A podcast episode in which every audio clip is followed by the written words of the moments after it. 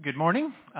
If you have your Bible with you, would you open it up, please, and turn to the book of Exodus. Exodus chapter 12 will be the first passage that we will read together this morning.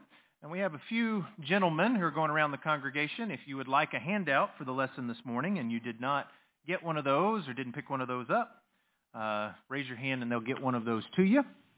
And that might be helpful to you, especially this morning. We're going to have a list that we're going to go through here in just a moment rather quickly. And so you may want to have that. We won't even turn to all of the passages that are listed there on the handout, but that might be helpful to you. So if you're in Exodus chapter 12, then you're ready for our lesson this morning. Have you ever read a book or maybe watched a movie and seemingly insignificant details from the beginning of the story take on greater meaning when you find out the end of the story? And it's almost like you remember all of those things, or maybe you rewatch or you reread, and you say, oh, wait a second, that's telling me something that's going to happen, and you didn't know it until you find out the ending. Well, maybe one of the most famous, beginning to a story that's ever been told is Jesus and his beginning as a baby in a manger. And over the next months, we'll see reminders of Christ's birth everywhere we go. But during the time of year where so many are fixated on the baby Jesus, and don't misunderstand me when I say fixated on that. This is a cause for joy and a cause for celebration that Jesus was incarnated, that he came to earth, that he lived as a man, and that began with his miraculous birth. But I think sometimes people are fixated on baby Jesus because baby Jesus brings only joy with very little responsibility. Baby Jesus requires very little of us. But may I suggest this morning that the beginning of this story with the baby Jesus tells us and points us to some things that are going to happen at the end of the story that do require something from us and tell us much deeper meaning. And maybe we need to look, not away in a manger, as the song goes, but away from the manger to the Lamb of God on the cross. And even, I would suggest this morning, the events of his birth point us in that direction, away from a baby and to a lamb. The details of this beginning are familiar to most of us, but maybe we need to be reminded of their significance. Luke's gospel tells us that Jesus was born in what was likely a barn or a stable for animals like lambs. His crib was a manger. We'd call that today a feed trough, maybe, for animals like lambs. After that, the details get mixed up in many of the popular portrayals, but following the Gospels' account of these events, the first people to come and worship this baby boy, this would-be king, are not wise men from the East, who wouldn't arrive for months later. To my knowledge, there's no account that includes a little drummer boy. But the first people who visited him were shepherds, who, at the announcement of the angels, left their flock to visit and pay homage to this baby. In all this, Luke's gospel is associating Jesus not with kings and splendor, but with sheep. John's gospel skips the birth of Jesus, but John the Baptist identifies Jesus in this way in John 1 and verse 29. The next day, John saw Jesus coming toward him and said, "Behold, look, the Lamb of God who takes away the sins of the world." And this imagery of Jesus as a Lamb of God fulfills so many of the types and shadows and images of the Old Testament. We think about the sin offering and the need to offer a lamb for the sins that have been committed, the Day of Atonement and the scapegoat and the sacrifices there. The whole sacrificial system really is about animal sacrifice primarily, though there were other sacrifices that were made as well. But perhaps more than anything else, this concept, this idea of the Lamb of God calls to mind the Passover lamb. Paul makes this intended connection explicit to us as revealed by the Holy Spirit in 1 Corinthians chapter 5 and verse 7. For indeed, Christ, our Passover, was sacrificed for us. And so we see the beginning of this story goes back much further than that evening in Bethlehem. Christ, and the Passover are closely connected. Christ is the fulfillment, the spiritual reality of the Passover. And in this comparison, this type and antitype, this shadow and reality, we are able to see the Lamb of God more clearly and see the purpose for which that baby boy was born. The first Passover is found there in Exodus chapter 12, beginning in verse 1. Let's read a few verses together there to remind us of this account and what's happening on this occasion. In Exodus chapter 12, beginning in verse 1, the plagues have come on the people of Egypt, and specifically on Pharaoh and on the gods of Egypt. And yet still Pharaoh has refused to let the people of Israel go. And so we find that there is going to be a 10th and final plague, more horrifying than all that have come before it. And the people of God are warned of this plague that is coming. And they are told to make preparations both for the plague itself and the angel of death who is coming to kill the firstborn of all of the people. And then also for the haste with which they must leave the land of Egypt when Pharaoh's heart finally allows them to go. And so in verse 1 of chapter 12, it says this. Now the Lord spoke to Moses and Aaron in the land of Egypt, saying, "This month shall be your beginning of months. It shall be the first month of the year to you. Speak to all the congregation of Israel, saying, on the 10th of this month, every man shall take for himself a lamb, according to the house of his father, a lamb for a household. And if the household is too small for the lamb, let him and his neighbor next to his house take it according to the number of the persons. According to each man's need, you shall make your count for the lamb. Your lamb shall be without blemish. A male of the first year shall make it. You may take it from the sheep or from the goats. Now you shall keep it until the 14th day of the same month. Then the whole assembly of the congregation of Israel shall kill it at twilight. And they shall take some of the blood and put it on the two doorposts and on the lintel of the houses where they eat. They shall eat the flesh on that night, roasted in fire with unleavened bread and bitter herbs. They shall eat it. Do not eat it raw or boiled at all with water, but roasted in fire, its head with its legs and its entrails. You shall let none of it remain until morning. And what remains of it until morning you shall burn with fire. And thus you shall eat it, with a belt on your waist, your sandals on your feet, and your staff in your hands. So you shall eat it in haste. It is the Lord's Passover. For I will pass through the land of Egypt on that night and will strike all the firstborn in the land of Egypt, both man and beast. And against all the gods of Egypt I will execute judgment. I am the Lord. Now the blood shall be a sign for you on the houses where you are. And when I see the blood, I will pass over you. And the plague shall not be on you to destroy you when I strike the land of Egypt. So this day shall be to you as a memorial, a cause for us to remind ourselves, to be reminded of what happened. And you shall keep it as a feast to the Lord throughout all your generations. You shall keep it as a feast by everlasting ordinance. And along with it, verse 15, 7 days you shall eat unleavened bread in this ongoing yearly feast for all the generations of Israel. On the first day you shall remove leaven, what we call yeast, from your houses. For whoever eats unleavened bread from the first day until the seventh day, that person shall be cut off from Israel if you eat the leavened bread. And you drop down, he goes on to talk about observing it and some of the things that you need to do and how your children are going to ask you about this. You need to be prepared to give an answer. And we see the result of all of these things down in verse 29.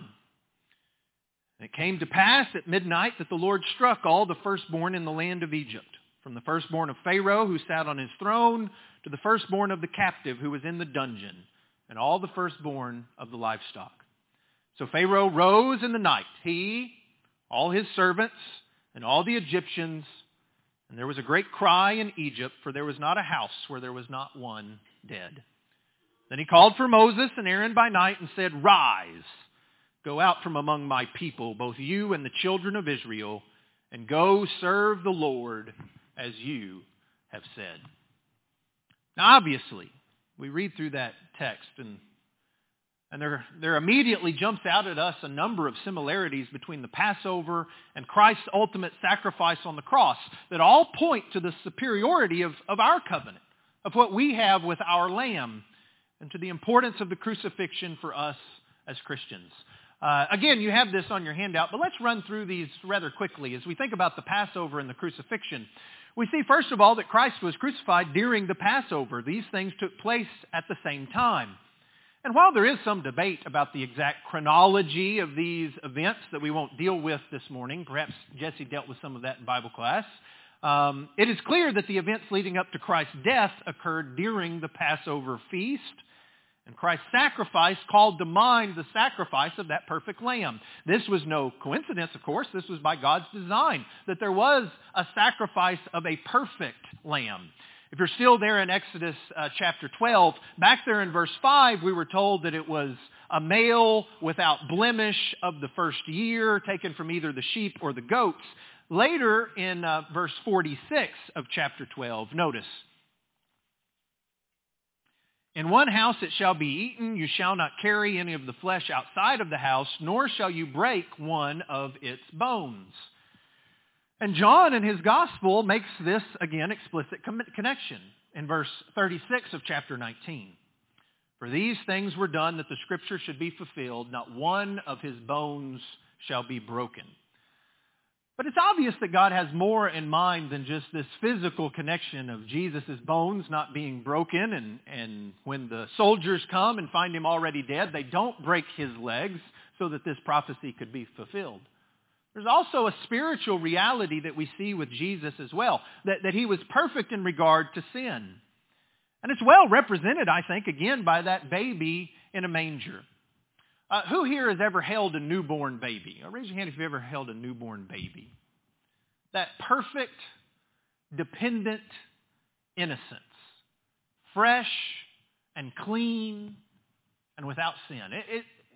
It's a pretty amazing experience, whether that child is yours or someone else's, to hold that newborn life in your arms. And yet what's amazing to me with all of that innocence of that baby and its total dependence, and even if it's not your own, you're like, man, I think I'd give my life for this thing that I'm holding, right? But especially if it's your own. It's amazing to me to think that Jesus at 33 years old, as he is going to the cross, is just as innocent as he was as that baby in the manger in regard to sin. He was just as pure. He was just as holy. And we see the Apostle Peter speak to that idea in 1 Peter chapter 1, if you want to turn over there to 1 Peter chapter 1. I think, of course, that we know and accept this reality, those of us who are believers, but notice the way Peter puts it in 1 Peter chapter 1 and verse 18.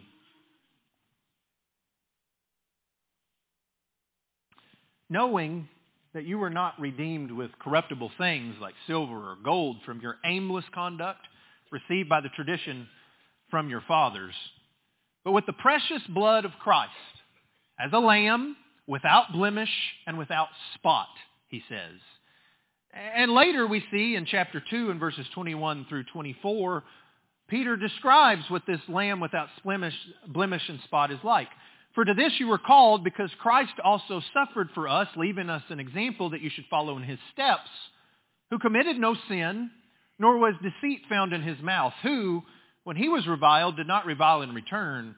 When he suffered, he did not threaten, but committed himself to him who judges righteously, who himself bore our sins in his own body on the tree, that we, having died to sins, might live for righteousness, by whose stripes you are healed. As Barrett read to us so eloquently a moment ago. Christ is that perfect lamb of the new covenant. He lived without sin, and thus he was able to conquer death and the grave and sin. But this perfect lamb is not just something you go and buy at the supermarket. It's not even something that you go to your flock and get right when you're ready to sacrifice it. Instead, we see that this perfect lamb dwells with you. Did you notice that? When did they go and get the lamb to bring it back to the house? In Exodus chapter 12 and verse 3, it's on the 10th of this first month that they go and get the lamb. But it's not until the 14th day of the same month that they actually sacrifice, that they actually kill this lamb. And for the Israelites, this meant that they got to know the lamb, perhaps even as a pet of sorts, before they killed it. To this point, I've been able to beat my family off on this, but there have been a couple of occasions where kittens have become available, and you know, that picture goes out, and it's like, oh, this is so cute. We have to have one of these. And my retort is always, kittens turn into cats, right? You know, that's what happens there generally. But I've been able to say, okay, we've got one cat now, that's enough so far. But imagine we take one of those precious little cute kittens and we bring it into the house and we love on it and we care for it and everybody's so excited. And on day 4, we're like, okay, time to kill it. I mean, that would be traumatizing, wouldn't it? You ever seen like a 1-year-old lamb? Maybe that one's just slightly younger, but I mean, they're not ugly animals.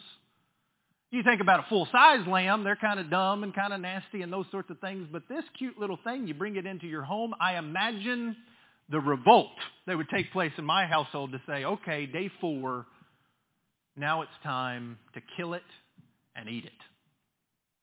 And maybe we're more squeamish about those sorts of things in our society, but I think this is part of what God is trying to accomplish in bringing the lamb into the household with the family. This dwelling is significant in at least 2 ways. Number 1, Jesus came, yes, in that manger as a lamb. He came to dwell with us. And number 2, the Israelites, like Abraham perhaps when he had to sacrifice Isaac, they got a small taste of God's anguish in Christ's death, sacrificing something very close to them and very important to them so that others might live. And so too, I think we should have that same sort of anguish in knowing the one that loves us the most had to die because of our sins. The lamb's blood must be shed, we are told, and the death of that lamb was necessary. And so too, Christ's blood was necessary for us to have the opportunity to be saved. As Jesus himself is instituting the Lord's Supper, the communion as we call it in Matthew chapter 26, Jesus says, "For this is my blood of the new covenant, which is shed for many for the remission of sins." And the book of Hebrews, especially in chapter 9, tells us that it is only through the shedding of blood that forgiveness can occur, but that the blood of bulls and goats, and for that matter, lambs, is not sufficient for true forgiveness of sins. Christ's perfect sacrifice was the price necessary to blot out our sins. Maybe this is not a type-antitype connection, but I think it is a connection that we must see, that salvation in both instances are by grace, but also through faith that is seen in obedience. The Israelites did not deserve to be saved. They were a rebellious people in so many ways, and neither do we. But the Israelites had to have faith. They had to believe in what was being done for them. And motivated by that belief, they had to obey the conditions of salvation, to put the blood on the doorposts. And so too with us, we must obey the conditions of our salvation. And in each case, we see that this leads to a deliverance from bondage. With the first Passover, it was bondage from Egypt. Ours is a different kind of slavery, a spiritual slavery to sin.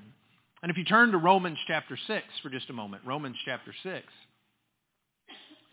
notice just a few verses in the book of Romans that describe that sort of condition. And there are lots of places we could turn to that talk about the problem of sin and the universal problem of sin. But notice how it's described here in Romans chapter 6.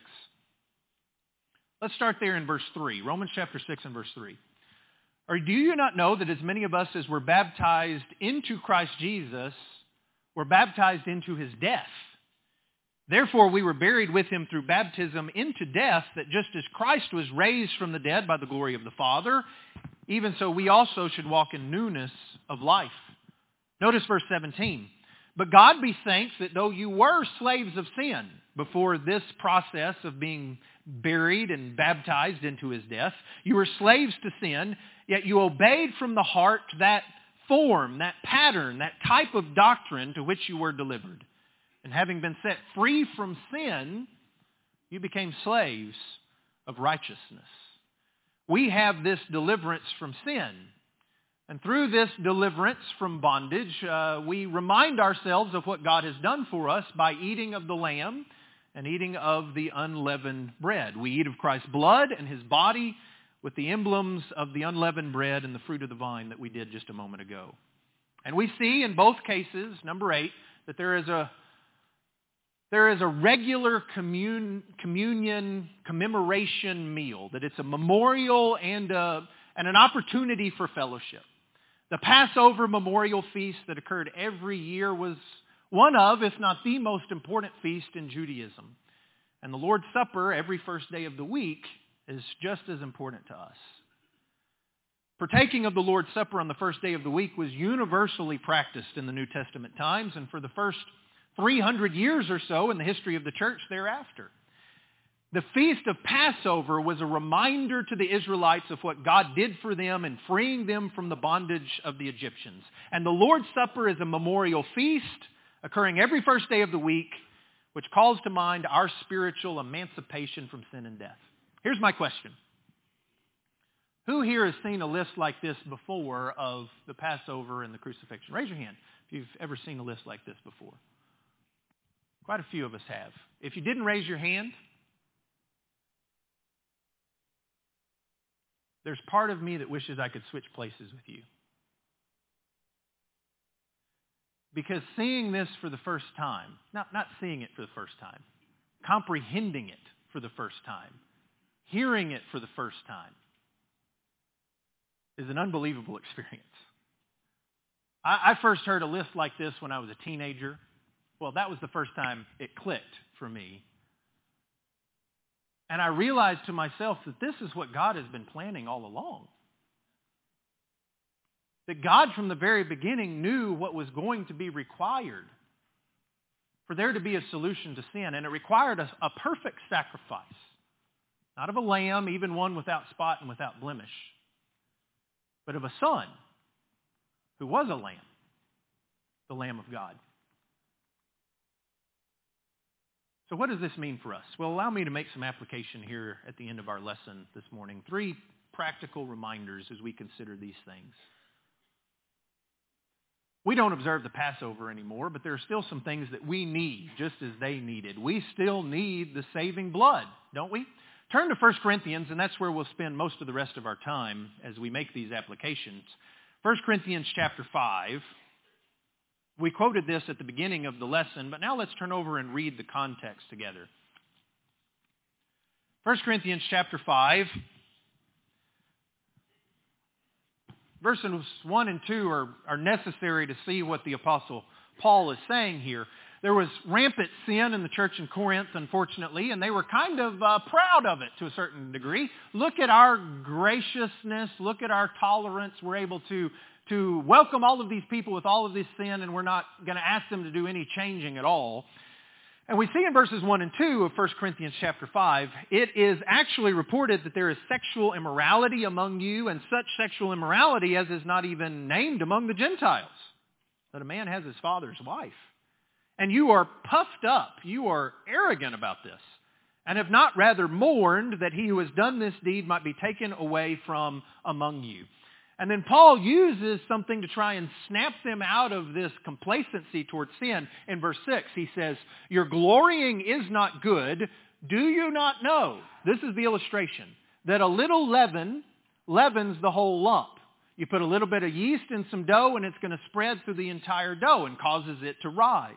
Therefore," he says, verse 7, "purge out the old leaven that you may become a new lump since you are truly unleavened." Now, that illustration works just fine, leaving it there, but Paul has greater significance in mind. He says, "For indeed Christ, our Passover, was sacrificed for us. Therefore let us keep the feast, not with the old leaven, nor with the leaven of malice and wickedness, but with the unleavened bread of sincerity and truth." Paul is making this comparison between the Passover, the Feast of Unleavened Bread that went with it, and the new life that is here for us as a Christian. And what is he saying? What is the imagery, knowing what we do about the Passover and its connection to Jesus? Well, Just as the Passover ultimately depended on that lamb being sacrificed and blood being put on the door so that the Lord, the angel of death, might pass over from visiting the homes of God's people, so too Christ was sacrificed for us. And God needs to see Christ's blood to pass over us and remove the eternal death that is due us for our sins. Our Passover is describing becoming Christians thanks to Christ's blood. He is the means by which we escape eternal damnation, eternal death. The book of Revelation leans heavily on this imagery of the Lamb. If you want to mark your spot there in 1 Corinthians chapter 5, we see in the book of Revelation, in Revelation 1 and verse 5, Jesus is said to have loved us and washed us from our sins by his blood.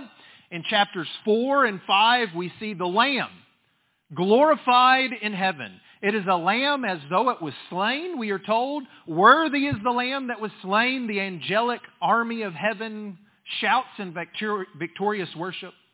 But I especially like Revelation chapter 7. In verses 13 through 17, and chapter 12, verses 10 and 11. Let's read those together. Revelation chapter 7, beginning in verse 13.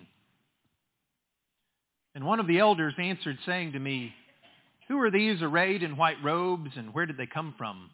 And I said to him, "Sir, you know." So he said to me, "These are the ones who come out of the great tribulation, and washed their robes and made them white in the blood of the Lamb. Therefore they are before the throne of God and serve him all day and night in his temple, and he who sits on the throne will dwell among them in this perfect peace that he describes." And in chapter 12, beginning in verse 10,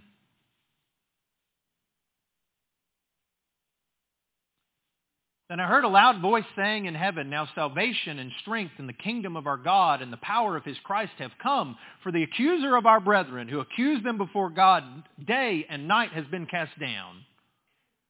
And they, these ones of the kingdom, overcame him by the blood of the Lamb and by the word of their testimony, and that they did not love their lives to the death.'" We need to be washed in the blood of the Lamb to have this salvation. Our robes must be made white. And passages like we read earlier in Romans chapter 6 makes it clear to us that this happens when we die with Christ, that we have to die with Christ in a spiritual sense. And we do that in baptism. That's when we're freed from sin. That's when we're given a new life. That's when the blood washes us whiter than snow. Not the removal of the filth of the flesh, but the washing of our conscience, of the inner man, as Peter says, so that we might walk in newness of life. And the new life is described back there in 1 Corinthians 5 that we read a moment ago this way, that we need to purge that leaven, that old leaven that is in our life. And what is the leaven that he describes here? Well, he calls it the leaven of malice and wickedness. Leaven is sin. And he describes these people who could be truly unleavened there in verse 7 because they are washed in the blood of Christ, because they are without the defilement of sin. But if we are washed in Christ's blood, if we are saved by the blood of the Lamb, we need to make sure that the leaven of sin is gone from our lives. Just as how they had to purge that leaven from the household, they had to get all of it out, and you're condemned if you leave any of it there. So too, we have to purge that leaven from our life. The old leaven refers to the sin of their past life and the sin of our past life. The leaven of malice and wickedness, among those other things that are described so vividly in 1 Corinthians chapter 6, verses 9 through 11. "Do you not know that the unrighteous will not inherit the kingdom of God? Do not be deceived. Neither fornicators, nor idolaters, nor adulterers, nor homosexuals, nor sodomites, nor thieves, nor covetous, nor drunkards, nor revilers, nor extortioners will inherit the kingdom of God." That's the leaven. That's what has to be purged. We cannot inherit the kingdom of God with those things still in our lives. "And such were some of you," he says, verse 11, "but you were washed. You were sanctified. You were set apart. You were justified in the name of the Lord Jesus and by the Spirit of our God." This is who you were before you were washed in the blood of the Lamb. But it is not who you should be anymore. All the leaven, whether in our lives or in the church, as we find here in 1 Corinthians chapter 5, needs to be purged. And we need to live our lives in sincerity and truth, with that unleavened bread of living this life as best we can, as God has commanded. That's the devil trying to make sure we don't hear this part, right? Because how often is that the case? How often is the case of, I love the idea of the lamb that washes away my sins, but this idea that I have to purge these things of a sinful nature out of my life if I'm going to truly be saved by the blood of the Lamb, that's the hard part. That's the difficult part to accept. Christ went through so much. Again, Barrett did a great job describing that this morning. And Christ didn't do all of that so that we could just continue to live a life of sin. God did not make these plans from before the foundation of the world so that we could just go on living the same way we were living before we were saved by Christ's blood. What is the leaven in your life? What is the leaven in this local church? It will spread if we don't purge it. And don't you want to? Knowing that our Passover was sacrificed for us. And like them, we still need the memorial meal that we partook of a few moments ago. One of the main points that we can draw from this comparison is this, that just as the Passover was at the center of the identity of who the Israelites were, if you want to talk about the biggest event in the history of the children of Israel, what was it? It was coming out of Egypt. It was the Exodus and the Passover that made that possible. And so too for us, the Lord's Supper is at the very center of our identity as Christians. And we know Acts chapter 20 and verse 7 says, now on the first day of the week when the disciples came together to break bread, they came together for this express purpose. This meal is the reason why we're here. Now, we do other things while that we're here, and those things are commanded and necessary and all those sorts of things, but we need to be reminded. We need to be reminded of what Jesus has done. We need to refocus. We need to remember. And we need to proclaim the greatness of what Christ has done until he comes. Without the Passover, if there had been no Passover, consider what it would have meant for the Jews. The end of their nation, continued slavery with no hope of salvation, and proof that they had been abandoned by God. And without the crucifixion, which we remember at the Lord's Supper, it would mean for Christians today the end of humanity's hope, continued spiritual slavery to sin with no hope of salvation, and proof that, yes, we have been abandoned by God. And so we are reminded that we haven't been, and that we have salvation through his blood. And instead of proof of all of those negative things, we remember the event that gives us fellowship, communion with God once more, the event by which we have hope and spiritual freedom. Turn to one more passage, 1 Corinthians chapter 10, if you would. 1 Corinthians chapter 10.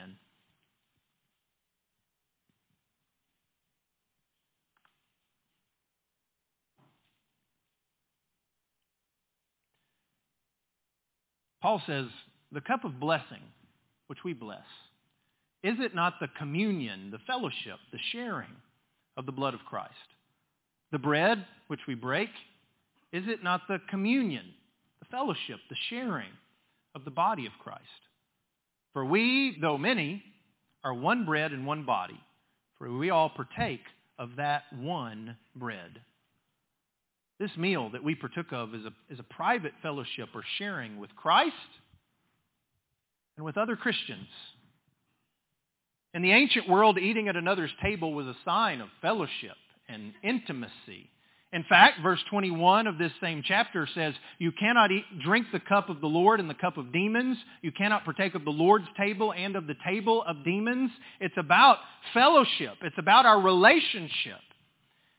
And when we partake of the emblems of the communion, we are at the Lord's table, and thus we are in very close fellowship with him. And in some ways in our culture, you know, that was so important to them, this fellowship of having people at my table, and I'm going to take care of people, and I'm going to show hospitality. But in our culture, where we've become much more private in so many ways, that idea of having someone into your home to eat with them means that they're close, that this is someone that you love, someone that you care about. This is someone who's like family.